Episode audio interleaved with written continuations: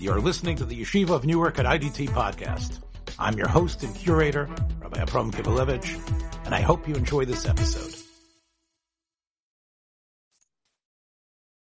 The pasuk says, "V'shei shanim tizra es artzecha, basafte tuata."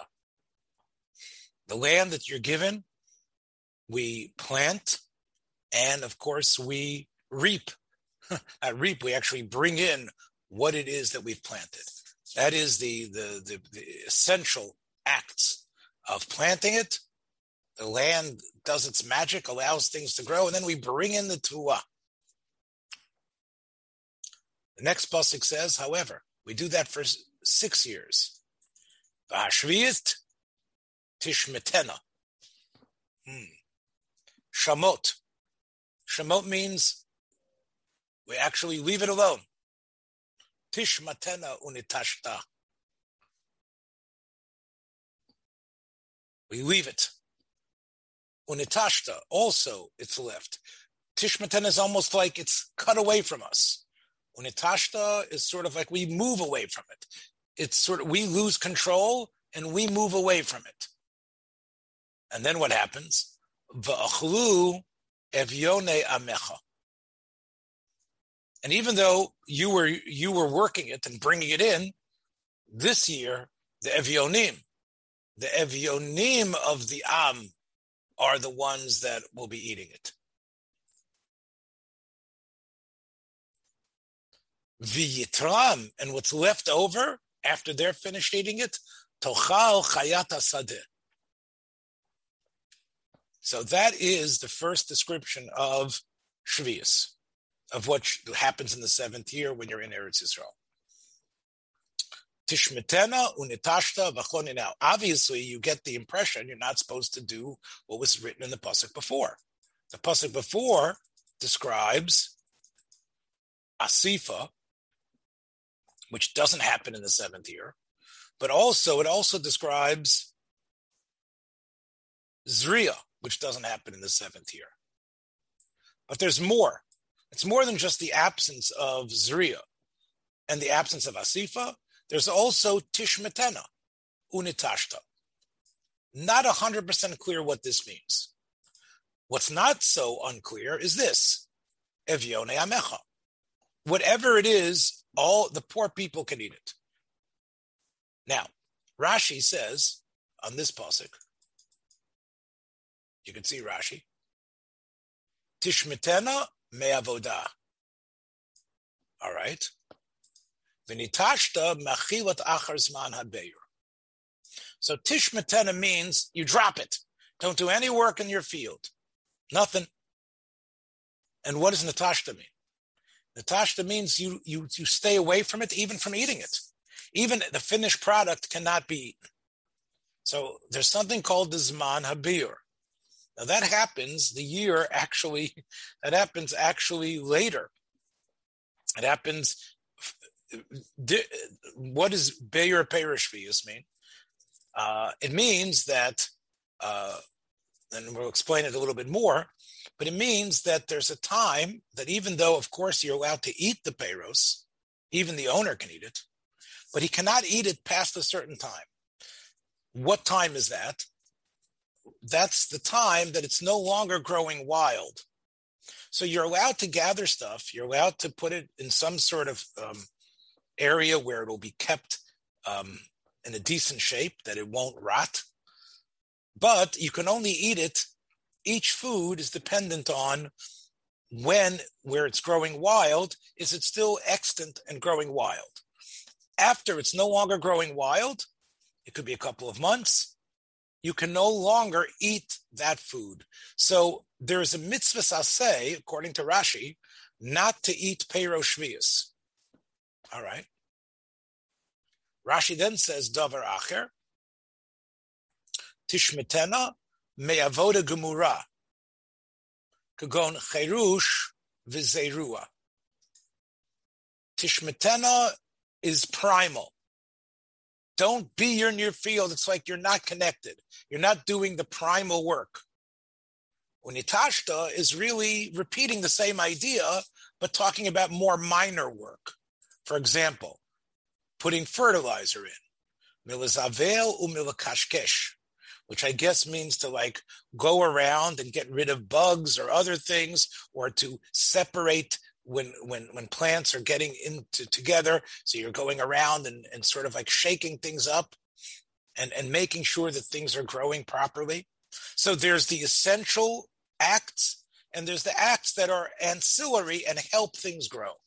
So the pasuk is telling you that the person who's during Shvius needs to be shamut from primal acts and also notush from non-primal acts.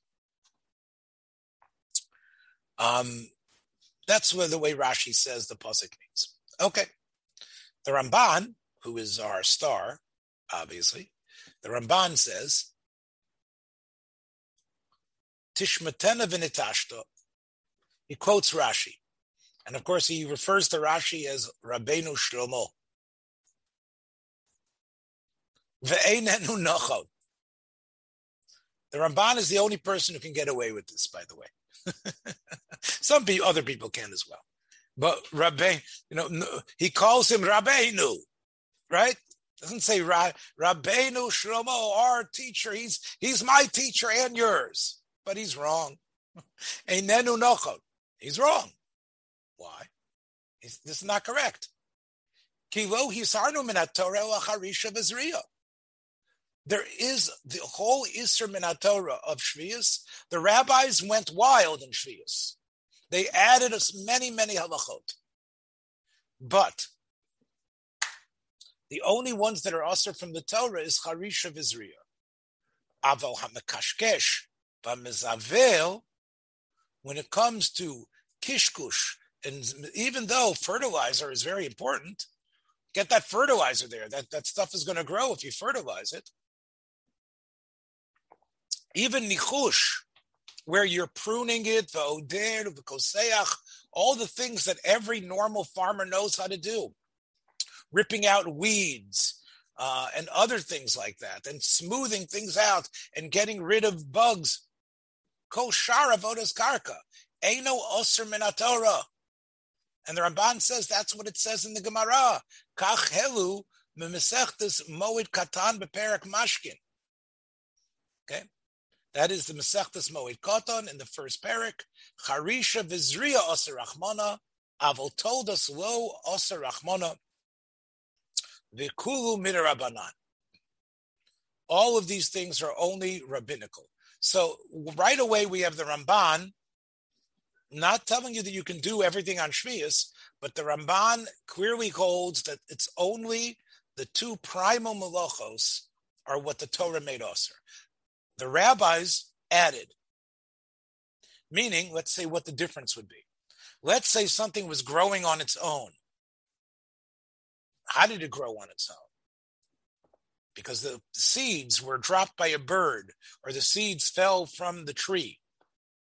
Minatora, you would be allowed to, to tend those uh, uh, plants that were growing. You'd be allowed to really work in the field. You'd be allowed to go out there and make sure they grew properly.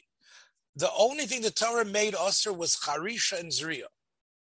It's very interesting because obviously these other things are, are, are usher min Torah on Shabbat. You can't do them, but on Shvius it's not like Shabbat. Shvius it's only the primal, which means what? Um, the the um, the primal melachot of getting the land in a state where you can put seeds in. The Rabbanan added everything else. The next thing the Ramban says is that I don't deny that Rashi found the pasuk for this, but it's an asmachta. In other words, he believes that Rashi is has has been um, negligent in his job. Rashi is a parshan on the Mikra. Rashi doesn't have a right to fool his readers into thinking that he's explaining the pshat in the pasuk when what's going on here is only an asmachta. Rabbi Kivelevitz. Yes. But um, if he's going to say that, then it seems to me what he has to do is I'm not certainly not saying the Ramban is wrong either, but he has to explain what is being added yes, uh, yes. by uh, Tishmatena. That's right. Uh, he has to explain that because what Rashi has done is basically said, okay, and now I'm telling you what these two words are at the beginning uh, in relation to the other stuff that's being mentioned. So, what does he think? What does the Ramban think? It, no, Bob, you're correct. Rashi inserted these laws here to help a reader understand what these how what this sentence means and how these terms ju- aren't just repetitive. You're correct. However, the Ramban feels that to do that with rabbinics, with a rabbinic interpretation, which is not pshat, is is incorrect. So you're right. So so what do you say, Ramban? What are you going to say? Well, we're going to get to what he says in a minute.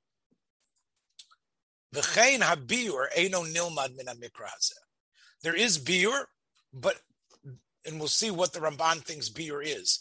Actually, the Ramban does not believe the, there's an Isser of biur minatora either. He actually believes it's also rabbinical. So that's the Ramban's opinion in Parshas Bahar. This, what I just said, that it's usher to eat Peroshvius after the animals aren't eating it, the Ramban says that is also a rabbinical uh, uh, decree. It wasn't something from the Torah. But here he says that if Rashi found this in the Chazal, it's incorrect. in other words, the Chazal that that we base beer on is not from this pasuk. So what do we do then? So the Ramban says, I'm going to go with Ibn Ezra here, right? He's going to go with Ibn Ezra. Rab Avram Amar, right? Not Rabbeinu, but Rab Avram. Rab Avram Amar, Tishmetenu, Ishamot Kol Ba Masha Yado. Meaning, Tishmetenu is a remez to what it says in Sefer Dvarim, that you cannot get a loan. So it's a remez. Tishmetena means, whoop, I don't have control anymore. And it will be explained later in Sefer Dvarim what you don't have control. Meaning that if you lent money to someone, the seventh year can obviate a loan. You lose control over many things, but specifically this. That's what Ibn Ezra says. Vinitashta means shalot tizras artzacha. So that's the Ibn Ezra's answer. The answer is nitashta means get away from your land. Don't work it. Tishmetena means don't don't collect debts. Natashta means don't work the land. Ve'eno klum. The Ramban says he does. Okay, so we talked about his relationship to both of them. Take a look at the difference. Einenu nochon, ve'eno klum. Rashi might be correct from a rabbinic standpoint that these are the these are uh, asmachtas for this halacha, but it's incorrect to explain the pasuk this way. Ibn Ezra is just totally wrong. it's like zero, ain't no club. Aval hakosav dovak barishon. Yud Aleph is connected to pasuk Yud. Shei shonim tizra what does Tizra mean, of course? Plant and gather. Vashmias, Tishmetena. Tishmetena means don't do Zriya because it's like you're not bending down and putting seeds in. Natashta means that you stay away from it even if anything grows. Shalotesof es tvuasa. Tishmetena is the is the original. Hey, you're not out in the field doing stuff. And Natashta means that even though there's stuff that's growing, you're not out there with your usual pickers. You're not out there with your usual hundred, um, uh, um, you know, migrant workers with their with their special uh, baskets and their special uh, con- their special containers and their special utensils in gathering. You're not doing it. So that's what Tishmatenu Natashta. It's it's it's connected to the previous verse. Tizra and Asafta. What's the opposite of Tizra? The opposite of Tizra is Tishmatena. You stay away from that field. Don't you start putting stuff in there. And Atashta means even though you might want to go there, oh, stuff grew. How did stuff grow?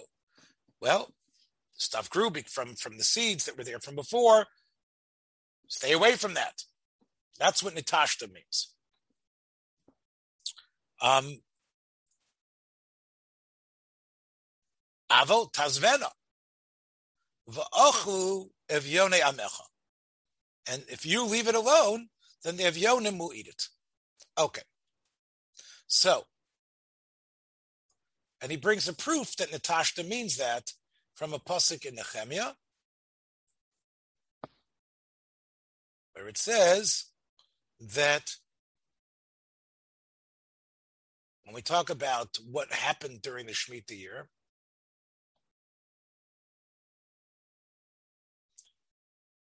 will be vinitosh es hashona hashvius. Vinitosh. And he assumes means that you're going to just stay away from the benefits of that year.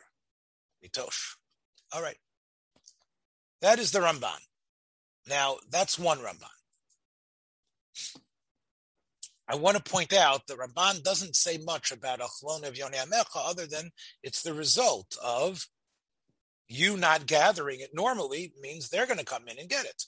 Normally, we give out we you give leket shechlupeya, you give maestros, you give maestro On Shvius, you never gather the stuff normally and then parcel it out. What happens is everybody else can come in, can get it. You can also go and get it, but um, not in your normal way. And therefore, the Evionim are the ones who are going to have the schus. So that is the one pasuk of part of of Shvius. Okay, let's take a look at another pasuk, another chapter of Shvius, and this, of course, is the more famous one, and that, of course, is Vayikra twenty-five, I believe.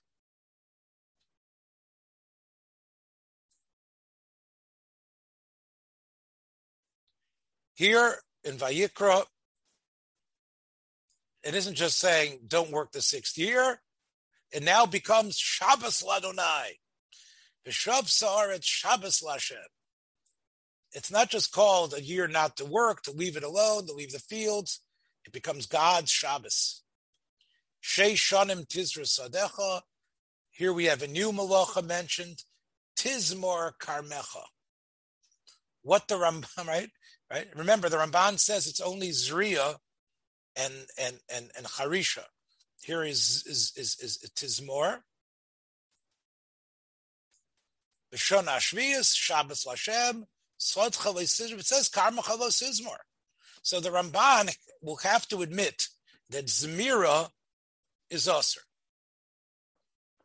Even though we said before that Idur and Nisuch, but Zomer has to be Usr. It says so in the Torah. The only way you can explain this is that for a, a, vineyard, for a vine, to be Zomer is almost as important as the original planting. Because if you don't attend to it consistently and cut away some of the uh, the grass material that's growing, you're never going to get your grapes.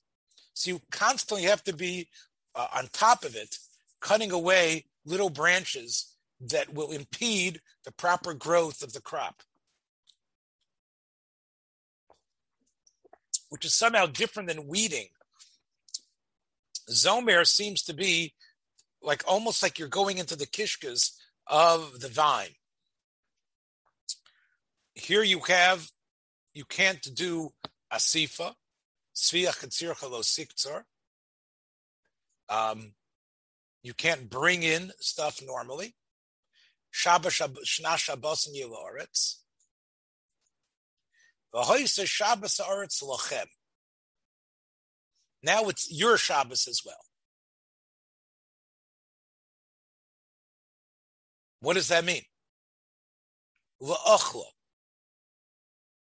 you're going to be able to use. You're going to be able to eat. The Ramban says in um, Parshas Bahar, Bavur Sha'amar Shabbos Shabbason we're now telling you, but you can still get it. It's going to be Lachem La'achla. Everyone will be able to live off of what grows in the sixth year and whatever is also available in the seventh year. Okay? Shetichyu Kulchem. You'll all be able to live from it, even though you're not planting or, or doing much. You're all going to be able to survive. So, that is why the Torah says, Lachem la'achlo.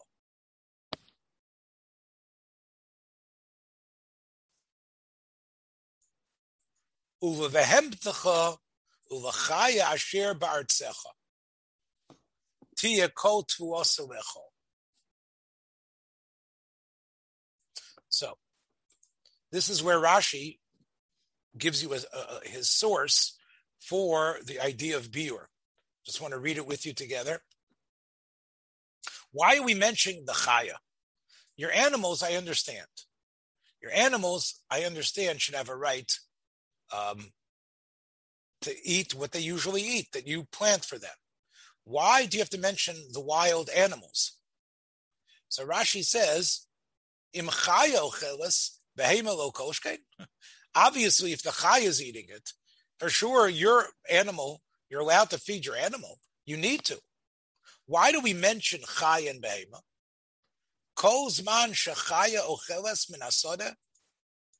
If they're still growing wild, you're allowed to give it to your behema, what you have gathered in your house, and you still have in a semi-storage type of situation. But if it's gone from the chaya, then at this point, it's also gone from your behema. You cannot feed your animal, and you can't feed yourself either. This is this. This is called the zman habir. Um, the Ramban in Chumash says he quotes Rashi. As the Rashi is based on the Toras Kohanim.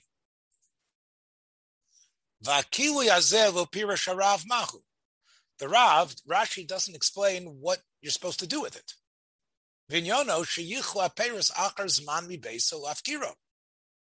And what you're supposed to do is basically get them out of your house and make them hefker.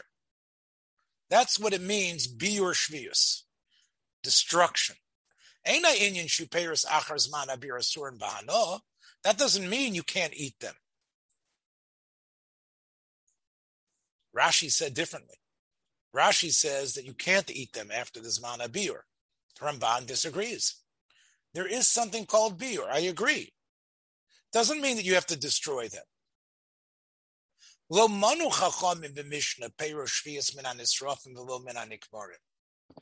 It's never mentioned as something that you have to get burned or, right?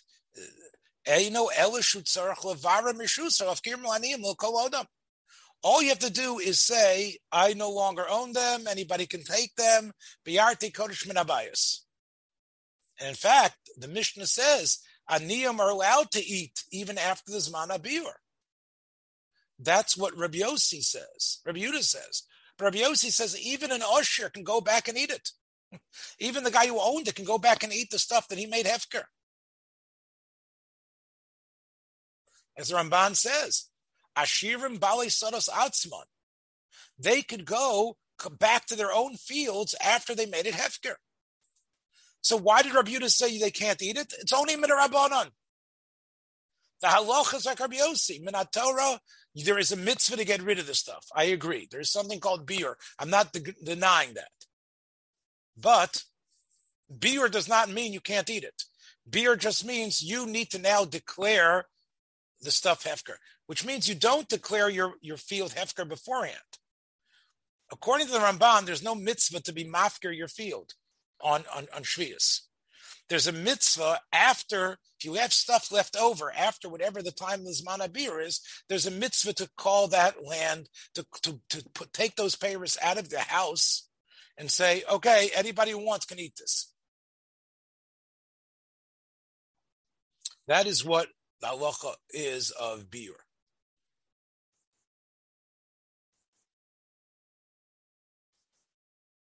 Then he quotes the Tosefta. As he says here, Lamanu Mafurish Bir Shvius only means Levire Aperis Meshusa Laftira. And there were takanas how it was supposed to done.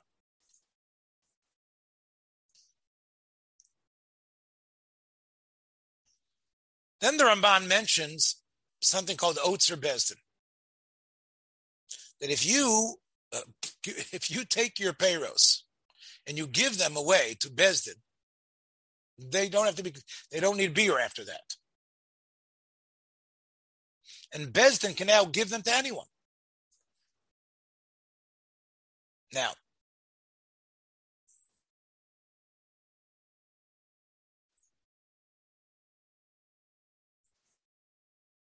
Okay, then he quotes Rashi and Psachim. It's a very and the Rambam.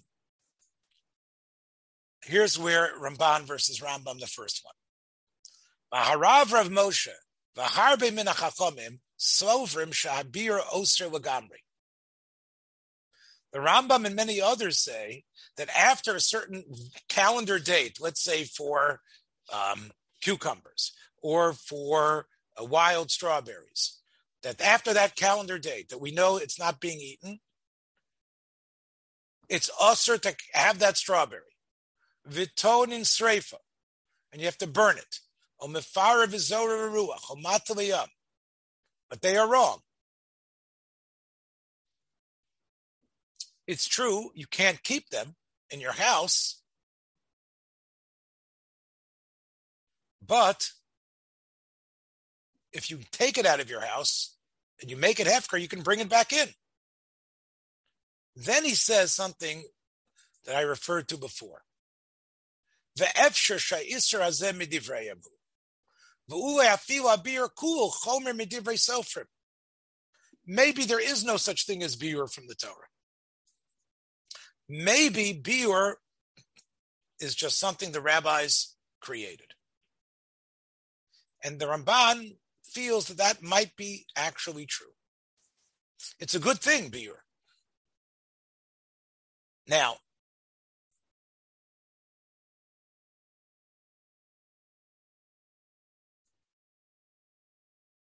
that is one attack the Ramban has. He does again. He, he's a minimalist when it comes to shvius. He agrees that the rabbis have complicated things, but he is a basic a minimalist in terms of what Shvius is. So that's one aspect of the Ramban in terms of shmita.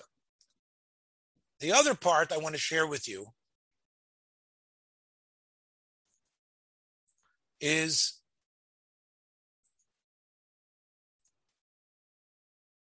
we know the Ramban's work on the Rambam. He critic he he he like the Rambam, he believes that there are 613 mitzvot. He wonders if that's true or not, but eventually he throws in with the Rambam and the others. However, his uh, numbering is different than the Rambam's. There are things which he believes aren't a mitzvah, and therefore he inserts his own version, his own mitzvot. Mitzvah Gimel is a mitzvah that he feels that the Rambam has not mentioned. What is that?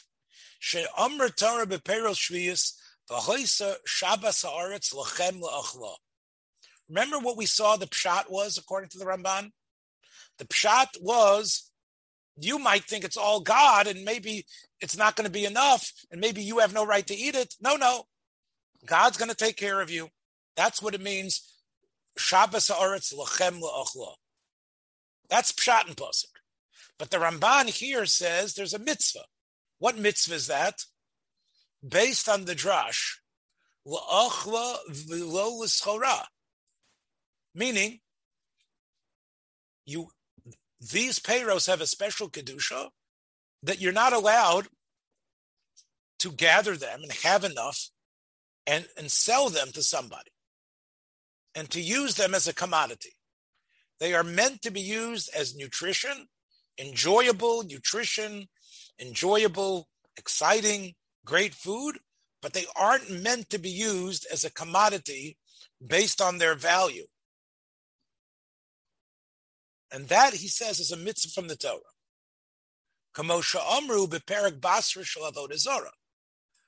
It says you can't pay up a debt with payro shvius. In other words, you owe money and you give someone payros to pay that debt. You have treated the payros as if they are a commodity, as opposed to something that you're just supposed to enjoy eating.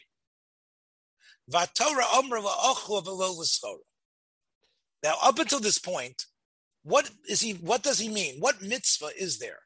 What is the mitzvah the Ramban is talking about? Now, it sounds like there, the mitzvah is not to treat it as a commodity, which is the mitzvah is not to do business with it. There's a mitzvah say not to do business, meaning have it as your enjoyable eating item, whatever it is, whether it's fruit, vegetables, whatever it is, but not to be seen, even though you're a farmer and you have a lot of it, and whatever the case may be, you you happen to you happen to have a lot of it, or you're an oni and have a lot of it. You're just a very efficient uh, poor guy who's gathered a lot of it from a bunch of different places. You cannot treat this stuff as a commodity. How do you show you're treating it as a commodity when you sell it and you make business with it? All right, let's go to the next page, the next words of the Ramban. V'chein b'mkomos rabim min ha-Talmud. Bo al-loshen hazeh. It says, la'achla v'lo l'skora. V'nichfa l'zu ha-mitzvah ba'omru yisala. That was we started today. V'yochlu evyone amcha. Remember? That was the pasuk. Now the Ramban said nothing in Chumash about this. V'ochlu means they should be eating it. Shalo Omar in other words, it could have said, look, don't gather it, let everybody come and get it. Just like it's by leket. If you forget it, if all right, if, if you are if you are uh, um, cutting the um, uh, the grains, and it turns out that some of the uh, some of the sheaves naturally fall to the wayside, that's called leket. Don't get down on your knees and pick it up. You have to let it stay for the oni. You you make a sheaf and you bind it, and you put ten on the truck, and number eleven is left on the field. Don't go back and get it. That's shikha. That's leket and shikha. What is leket and shikha? Leave it. You have no. You, you have to let the oni have first cracks at it, but it doesn't say they have to eat it. Here, it says they need to eat it. It always mentions the aniyim eating it. it. Doesn't say leave it for the aniyim. By leket, it doesn't say and let the oni eat the leket. The main thing is you can't control it. You, it's it's almost like you steal from them if you take it. It's gezel aniyim.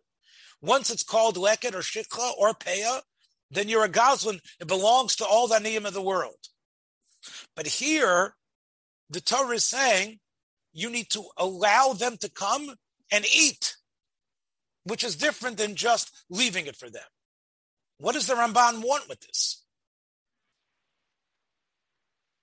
Now, that sounds like we have to do our utmost to make this a non commodity and to make sure people are eating payro shvius there's a mitzvah, seemingly, to eat.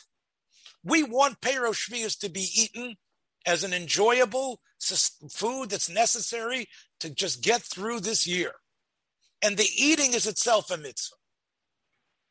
Rabbi Kivelevitz, is he saying that you're supposed to like police the Evyonim, that they they shouldn't be taking it themselves to make a commodity out of how wow, what does he mean by that? Well, you hope that's what they're going to do. Now, if they do it, then I guess they've done an Isser, right? They've done an Isser of, hey, Ani, Ochlu, you're supposed to be eating it. his wife is going to give him musr, Bob, when she comes home. Why are you putting all that stuff in the? In, in, in? Well, you know what?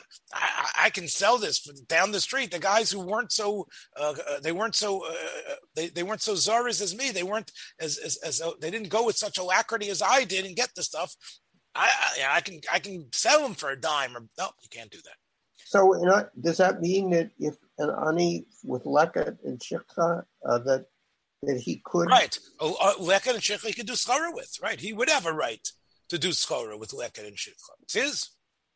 If he wants to right he, but you but but but but perish fias you can't it has to be eaten. Schora is the opposite seemingly. Now it's interesting why that's the case because schora in many ways is meant to be bought to be eaten right in other words the, the other ani is going to eat it he just wasn't as quick as you on the draw so you're selling it to him for him to eat. It doesn't make a difference that money that uh, that a guy made a little dollars on it.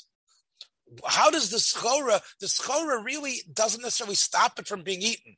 Now you could say that it does because people, if it's schora, everybody's going to hoard it till it becomes till it becomes uh, ra- becomes more rare and people want it when the demand becomes higher because that's really the way schora works, as you know, right? The way schora works is that you don't you push away immediate gratification and you wait till it's worth more money later down the road. So it's all a, right. Other right. That's what schora is, right? Right. Uh, in Yiddish, that's what we refer to as being involved in schora, a handler. It means Rabbi, Rabbi Yes. So okay, so you don't want to you don't want to take it to Shuk and sell it, but let's say there are two aniyim. One of them has got an excess of strawberries, another's got an excess of of peaches, and he says, you know what? I'll trade you some of my strawberries for the peaches that you have. So they'll they'll eat it, but they're they're doing some trading on the side. Is that also schora? That's a good question. If a person switches, right, right, it's is that called schora? Uh, I don't know. That might be an Isser Schleira too. Because basically what they do when you, what Jack is saying is instead of coming into a currency, every barter, before currency, everything was barter, right? Before currency, everything was a barter. You have more of something, he has, he needs that. And that was in, in, in, in, instead of currency. That's what people used. Now, when so I would say, Jack, that that counts as schora. Yes, it does. I think so. Because that I think is schora. Now, and he says, Vihineya osa schora behem over basei. And the Rambam doesn't count this as an assay. And this is a complaint against the Rambam. Why doesn't he? Why doesn't he count this as an assay? Okay, so what is the assay really is what we're trying to figure out. So, um, as you know, and I've mentioned this, that there was a, one of the last of the Rishonim, the Rashbats, who was a uh, a person who left Spain. We talked, we started today speaking about people who had to leave their country and start over. The Rashbats left Spain and came to Algeria, and and and he knew um, he came from Christian Spain and he taught himself Arabic. And he spoke Arabic very well eventually. And he became a Dayan in Algiers. And he wrote a sefer about the mitzvos. And I'm going to read to you what he says here about this. The Rashbats,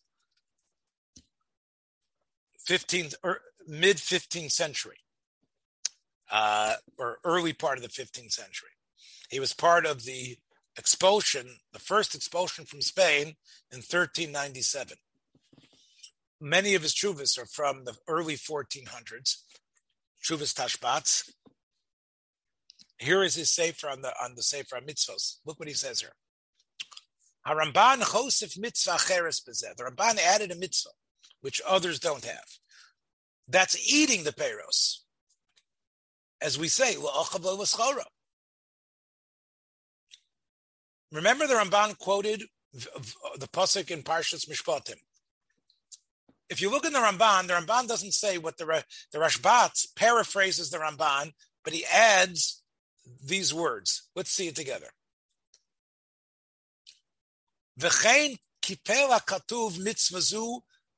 The Torah repeats this mitzvah in Parshas Mishpatim, where it says v'ochlu evyone amcha. Klomar, this is added by the Rashbats. Mitzuvim heim le'echol peiros elu. There's a mitzvah to eat it. They, they are commanded to eat the peiros. To either you'll eat them or the aniyim will eat them. Velo lazvam lehefker. Not just to say, oh, anybody, oh, I don't know what you want to do with it. Kamosha kosa beleket. Well, only velager tazavosam. The nimtza shaosa skar perishvias over basei. So these extra words, mitzuvim chem le'echol peros elu, and as Bob says, it sounds like the aniyim have the mitzvah, and you have the mitzvah to encourage them, and it sounds like everybody has that mitzvah of eating them. It almost seems like you fulfill a mitzvah by eating. Again, you say, what's the most people say, what's the only thing you have to eat that you fulfill a mitzvah in? Matzah, right? and uh, eating Erev Yom Kippur. Now we have a third thing, eating Perosh Shvius. Now, you might also fulfill a mitzvah in eating the Korban Pesach. That's also a mitzvah. What else? Eating eating truma might be a mitzvah for a kohen. But now we have another mitzvah called eating Perosh Shvius, which everybody can do. How about Maser Sheni? Eating Meiser Sheni in Yerushalayim, yes, that would be a, a, kiyum of a mitzvah. Of course, if you're not in Yerushalayim, you, you don't have to go. But you when you when you go there with your right, um, is, is is everything you eat a mitzvah though? That's I'm not sure. I know that you have to eat it in Yerushalayim. Do you fulfill a mitzvah of meiser sheni? I guess you would make a bracha. Would you make a bracha al achilas meiser sheni? Al I guess so. Is there a bracha? Is there a bracha on achilas peirish This is uh, uh, now the Rashbat brings a proof to the Rambam, the Ramban. V'chein matzasi ani sadlaze. I found the proof to the Ramban. B'mash omer biyoma b'shvil l'shtei b'moshel l'shtei noshim shalukot bebezdin. Achas kilkula v'achas ochla pagi shviyas.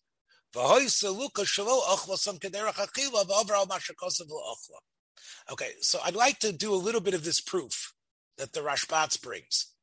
So in order to do this, I'm going to show you the Gemara in Yuma that the Rashbats believes is a proof to the Ramban. It's a beautiful Gemara, and it's part of the reason I wanted to learn it. The Gemara says that Moshel de Moshe v'David. We find Moshe and David both did Averot. Moshe, of course, did not just speak to the rock, and David sinned with Bathsheba, sinned with Uri, sending Uri Achiti to die, but also his lust for Bathsheba and taking her uh, while technically she either was married or appeared to be married. These two men, what is this similar to? Dome l'shtei noshim. You can compare them to two women. Let me let me start it before that. Rav Yanai said, Shnei parnesim tovim omdulem Yisrael, Moshe and David. Moshe and David were both great men. They're both two of the greatest. We needed them both.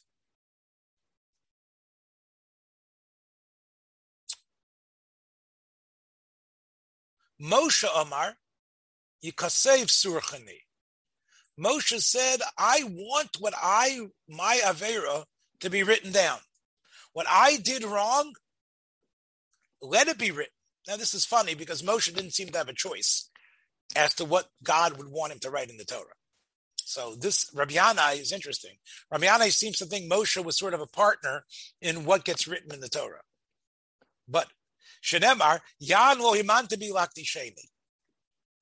David said, Al yichtav surachani. David did not want it to be so open. Now, of course, anybody that reads Sefer Shmuel can see it. But where is it not written? Well, I guess in Tehillim, you know, he doesn't say it openly. In fact, in Tehillim it says, Ashrei Nesui Pesha Kisochato. You're supposed to cover up your sin. So now Rabbi Yanai gave the motion. The motion was like two women. Both of them are coming to Besdin to get makos. What did one do? One was Kilkala. She ran around with another man. She had illicit sexual relations. Va'achas ochla page shvius. One ate peyrot shvius that were not yet ripe. One ate a, a grape that wasn't yet mature. Some sort of immature fruit of shvius. She ate it. And she was getting beaten in Besdin for that.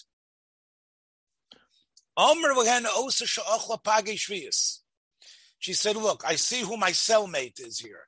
I see that we're both going to get makos for what we did. Okay? Look, there's a bunch of people, everybody's seeing we're both getting makos. I can't stop that. And again, I don't know what, what which people we would let view getting like, maybe we were a little bit more uh, modest in terms of watching women getting beaten. I don't know. But the point is, was that she said, she told the Dayanim, Bibakosha Michem, Hodio, Almahi Loka. I want you to please tell everybody why I'm getting makos. Shalo Yomru, Almasha Zuloka Zuloka. Because everybody knows this one is dressed like a hooker, right? This one is dressed. They know why she's getting makos. Everybody can tell. They think I'm here with her. They think I'm getting makas too. They brought in two two women that were running around with men. So what did they do? They said, "We're going to grant your wish." The Besdin said, "Heviu pagishvius vitalu bitzavara."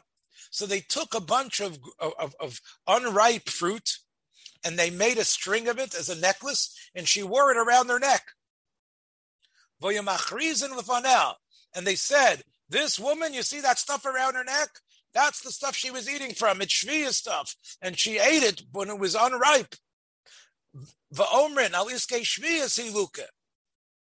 And this way, they when they gave her makos, they gave her makos so people would know what it was for. So that is Rabbi Yanai's moshel. So the Rashbatz is wondering here. Okay, I understand you can maybe get makos for znus. Maybe for chayiv kares, and they didn't give you the right asra, why are you getting makos for eating perish You're getting makos, it says. You're getting beaten in Besdin for eating perish that are raw, that are not ripe. What could that be? So the Rashbat says that, oh, it must be. That's what the Ramban means. The Ramban, it's a proof to the Ramban.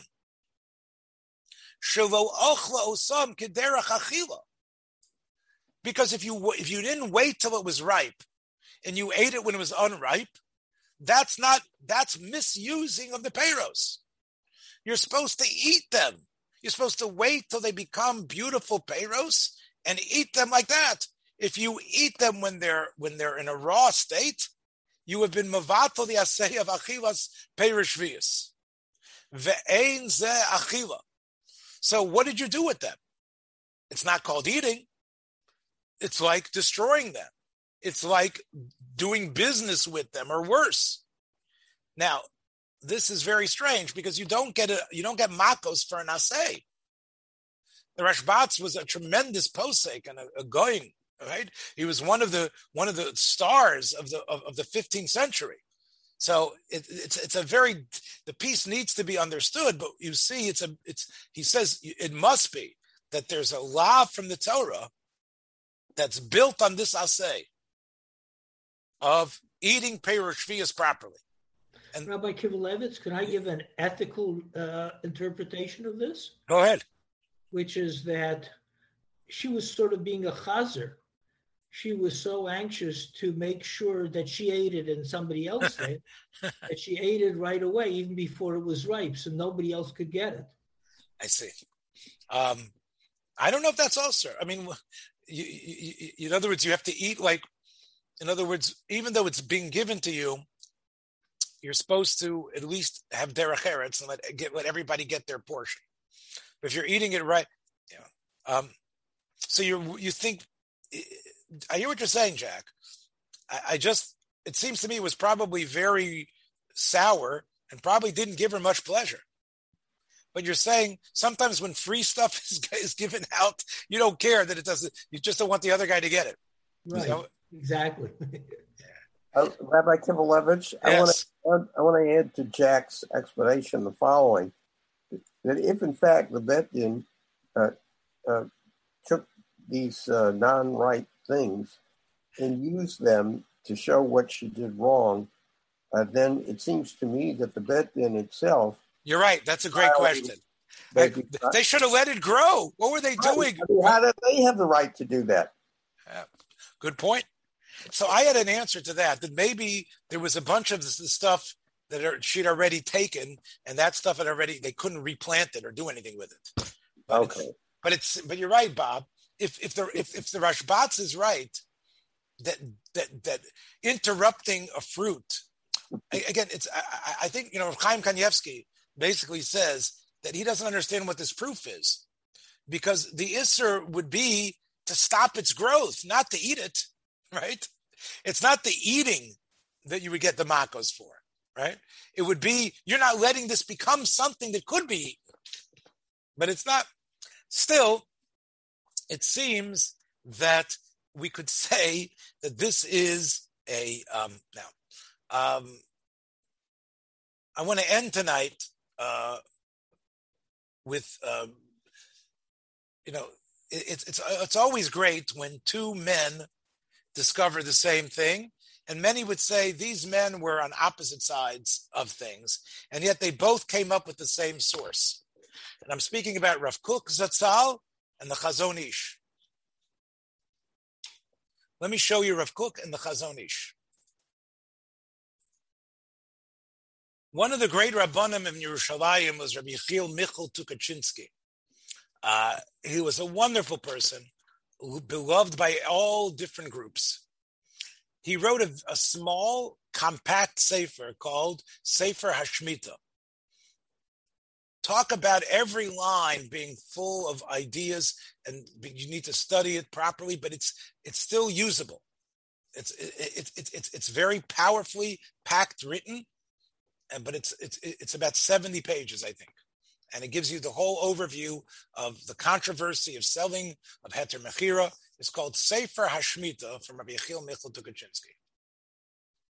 Now, when he talks about the Kedusha of the Peiros, Rabbi Yechiel Michel writes,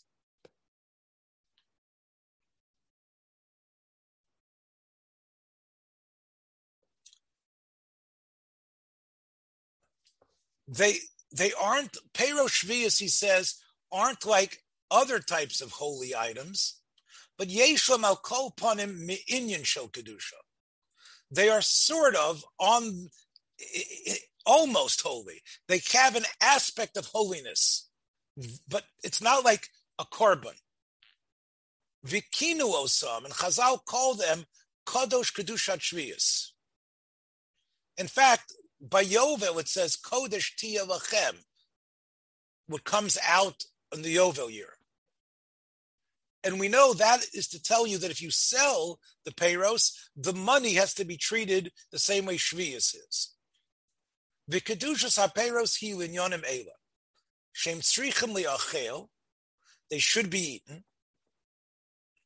V'yesh omrim shachilosam mitzvah. Some say eating it is a mitzvah. V'osr lafsidam. And of course, you cannot just destroy them or to somehow use them in an unusual way. Also, I need to remember this needs to be remembered for people who have pets. Asr lahachilam lenochri. You can't just give them to a non-Jew, which sort of sounds like the Ramban, right? It's you can't just give it to a non-Jew to eat. If it is a, a shvius kugel that's definitely meant for people to eat, you can't give it to the dog as scraps. Now, this is what Rav Yechiel Michel wrote. He showed the manuscript to his good friend, the chief Rav of Yerushalayim and Eretz Yisrael, Rav Avram Yitzchok HaKohen Kook. Rav Kook wrote a note onto the book, and this is what he says. He says, it's a whole discussion whether there's a mitzvah to eat Perosh Look at the Ramban and the Megillas Esther, which I didn't do with you, a parish on the Sefer Mitzvahs. And he says, but the Yerushalmi seems to be like the Ramban, because the Yerushalmi and the Tosefta say, Ein machayv sola elchol pasha ipsha. Hmm. It says that if you have a bread that's starting to go bad, the Yerushalmi and the Tosefta say, we don't, we're not machayiv the owner, the balabas or the ani, to eat that bread when it's going stale. What does that mean? It sounds that normally you would be Machayev. Once it's already not considered normal eating food because it's spoiled to the point that most people won't eat it, we don't force you to eat it. But Rav Kook says it sounds from the Russian of the Yerushalmi and the Tosefta that there would be a chiyuv had it would it be in a state of normal eat a normal uh, edible state. Nira umnam, it appears Rav Kook says she mitzvah biroy lachila that if you could be eaten, you would actually force the person to eat it and say, "No, come on, eat it. It's a mitzvah. You eat it." Ach efshalomar, it could be that this is actually, even though it's a Yerushalmi, it's sometimes terminology is used because the Yerushalmi wants to connect Truma to Shvius, and it uses terminology which is true for Truma, where we, in a sense, is sort of a mitzvah to eat Truma, more than it would be to eat Shvius. And for Truma, it makes sense to say we don't make the Kohen eat the bread that has started to spoil. Visham mitzvah vadoyas. For Truma, it definitely is a mitzvah, Rav Kook says, for a Kohen to eat Truma, because it's similar to the Avod and the Beis Hamikdash when you eat a korban. So when the Kohen eats the Truma in his house, it's similar to eating uh, a korban, And therefore, because for Truma it makes sense, when they were comparing Truma to Shvius, the Yerushalmi and the Tosefta inadvertently used language that was not correct. Sometimes in teaching, we overstate things and we aren't so exact. And we, we have to uh, be mochel chazal for doing that because they were trying to make a comparison and they sort of downloaded language that was not necessarily correct. But uh, but if, if it was only here, and this was the only place we had such terminology, you would have a proof to the idea that seems to be in the Ramban that there's a mitzvah that you makayim when you eat Perish but the, but Rav Kook says, I'm not sure if it's a proof really. Only maybe derech agav, he says, truma you make a bracha on. The Rambam doesn't say you make a bracha on Shvius. V'derech agav nishnis gam b'Shvius b'loshen. And since the term some of halachos are similar. We say derech agav, the language downloads into shvius even though it's inexact. And this is the Rav Kook didn't make this up. We find this in the Talmud in many places where we we say that terminology, inexact terminology was used because of what we were trying to affect in our teaching. He says, if im yesh mitzvah but if there is a mitzvah, and there might be, Yesh Lomar, you would say, Shemi Sheyesh Lo Peirashvius. If a person has Peirashvius, he can and, and, and, and, he cannot fast today. Also, Lashevis Batinis Rishus. You can't decide I'm fasting. Why are you fasting? I don't know. I want to do tshuva. No. You could be eating Perushvias today. You got Perushvias. If a person happens to have them in his house, and you hold like the Ramban that there's a mitzvah, so you can't Yom Kippur, of course. God, God said Yom Kippur right here. But let's say you decide I'm fasting during Elul for tshuva. No, you can't. Why? Because you you could fulfill a mitzvah of eating Perish today, and you're not. So even well, I, I want to fast because uh, I, I want to feel from. Okay, not on the cheshbon of a mitzvah. You could eat Perish and if you're fasting today, you're not eating Perish So that was Rav Kook's ha'ara. Rabbi Rabbi Kivalevitz, a practical question. Does that apply for Perish feeds that you actually buy rather than pick yourself? Either way, whether you now again how you bought it is another question, right? They shouldn't have been sold in the first place. But however you bought it, whatever the heter was you bought it is parish Perish and there's a mitzvah to eat it. So what are you frumer? You could be much more frum eating parish Perish than fasting today. That's what Rav Kook says. Now he quotes this Yerushalmi and Tosefta, and I found today the Chazon Ish also quotes it, and let me show that to you.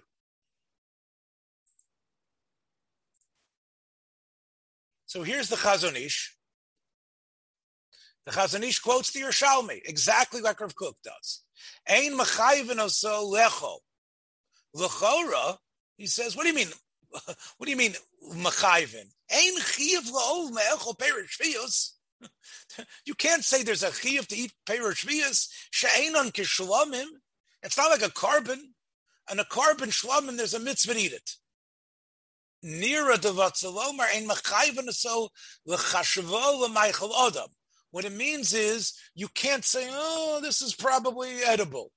When it says ein machayven le'echol, it means we don't force you to air and treat it like, oh, I can eat this food you have a right to say, oh, uh, Dolly, this is for you, and, and give it to the dog.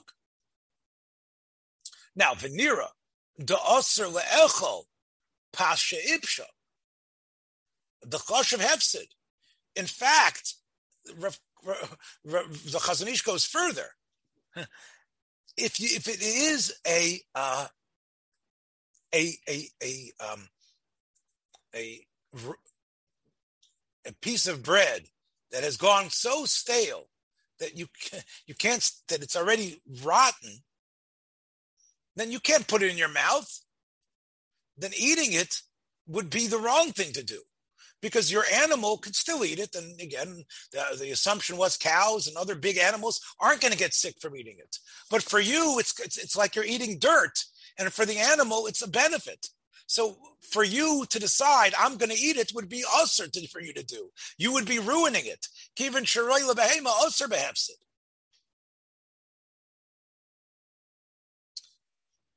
Now, I did see there was a commentary on the Ramban that said the Ramban says there's a mitzvah to eat it.